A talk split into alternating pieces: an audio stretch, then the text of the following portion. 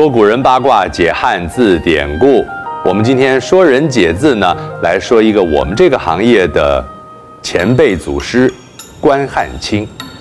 关汉卿是元朝的戏曲家，受尊称为曲圣，和马致远、白朴、郑光祖并称为元曲四大家。关汉卿出身于书香门第，自幼接受了良好的文化熏陶，他游历汴京。洛阳、杭州、扬州等地，增加阅历，也深入了解民间生活，成为创作养分。关汉卿博学多闻，聪明幽默，为人风流倜傥，是当时一流的戏曲作家，也是剧坛领袖人物。后人称赞：“去梨园领袖，总编修诗手，念杂剧班头。”他有深厚艺术涵养，在杂剧创作方面有高度的成就，让音律、曲调、形式日趋完美。除此之外，因为常年和昌优歌妓往来，对瓦舍勾栏极其熟悉，精于各种乐器，吹、拉、弹、唱，甚至能指导演出，于是成为杂剧班头。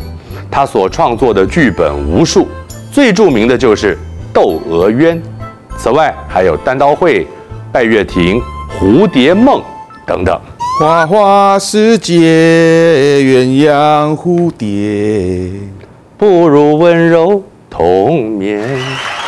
关汉卿形容他自己：“我是个蒸不烂、煮不熟、吹不扁、炒不爆、响当当一粒铜豌豆。”这是他对自我个性上坚韧顽强的自觉啊！这哪是豌豆，根本就是石头啊！《窦娥冤》全名是《感天动地窦娥冤》，取材自东海孝妇的民间故事。剧中写窦娥年幼丧母，被父亲卖给蔡婆做童养媳，成年后才成婚三年，丈夫便死了。接着婆媳俩被张驴儿父子看上了，窦娥不愿屈服，张驴儿便下药想毒死蔡婆。逼窦娥嫁给自己，不料却毒死了自己的父亲。张驴儿恶人先告状，冤枉窦娥，把她告上官府。太守严刑拷打，窦娥都不招认。太守又想拷打蔡婆，她因为不忍婆婆受苦，只好屈从招认。含冤被斩首了。临刑前，窦娥发愿，若她有冤，则刀过头处，血不滴落在地，全飞在丈二白练上。六月天要降雪三尺，眼柱失手，而且还要大旱三年。果然，窦娥死后，这些异象一一都发生了。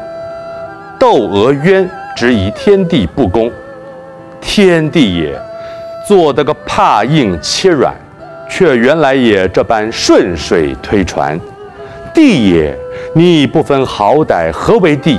天也，你错勘余贤，枉作天。反映了当时腐败黑暗的社会现实，批判贪官污吏，也为人民的苦难发声。窦娥冤第四折，窦娥的父亲及第，变变变，什么呀？你不是说及第吗？这个及第指的是他做了官，奉命调查大旱三年的原因。他查看过去的判案记录，我才看头一宗文卷，就与老夫同姓。这要死公公的罪名，犯在十恶不赦。十恶不赦指罪大恶极，不可饶恕。原本是隋代的法令，指十种不可赦免的重罪。窦天章重审了案情，窦娥才沉冤昭雪，真凶张驴儿也被斩首了。单刀会，全名是关大王独赴单刀会，取材自《三国志》，表现了关羽正义凛然的英雄形象。三国时代，鲁肃曾将荆州一地借给刘备，作为双方联合抵抗曹操的保证。事后，鲁肃想要将荆州取回，但是担忧留守荆州的关羽不还，便设下圈套，以庆贺刘备入主关中的名义，要求关羽单刀赴会。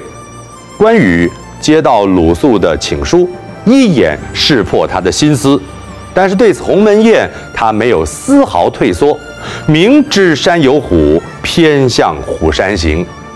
关羽的长子关平向关羽提出自己的担忧，关羽回答：“你道他兵多将广，人强马壮，大丈夫敢勇当先，一人拼命，万夫难当。”表示自己不惧危险，勇闯敌营的决心。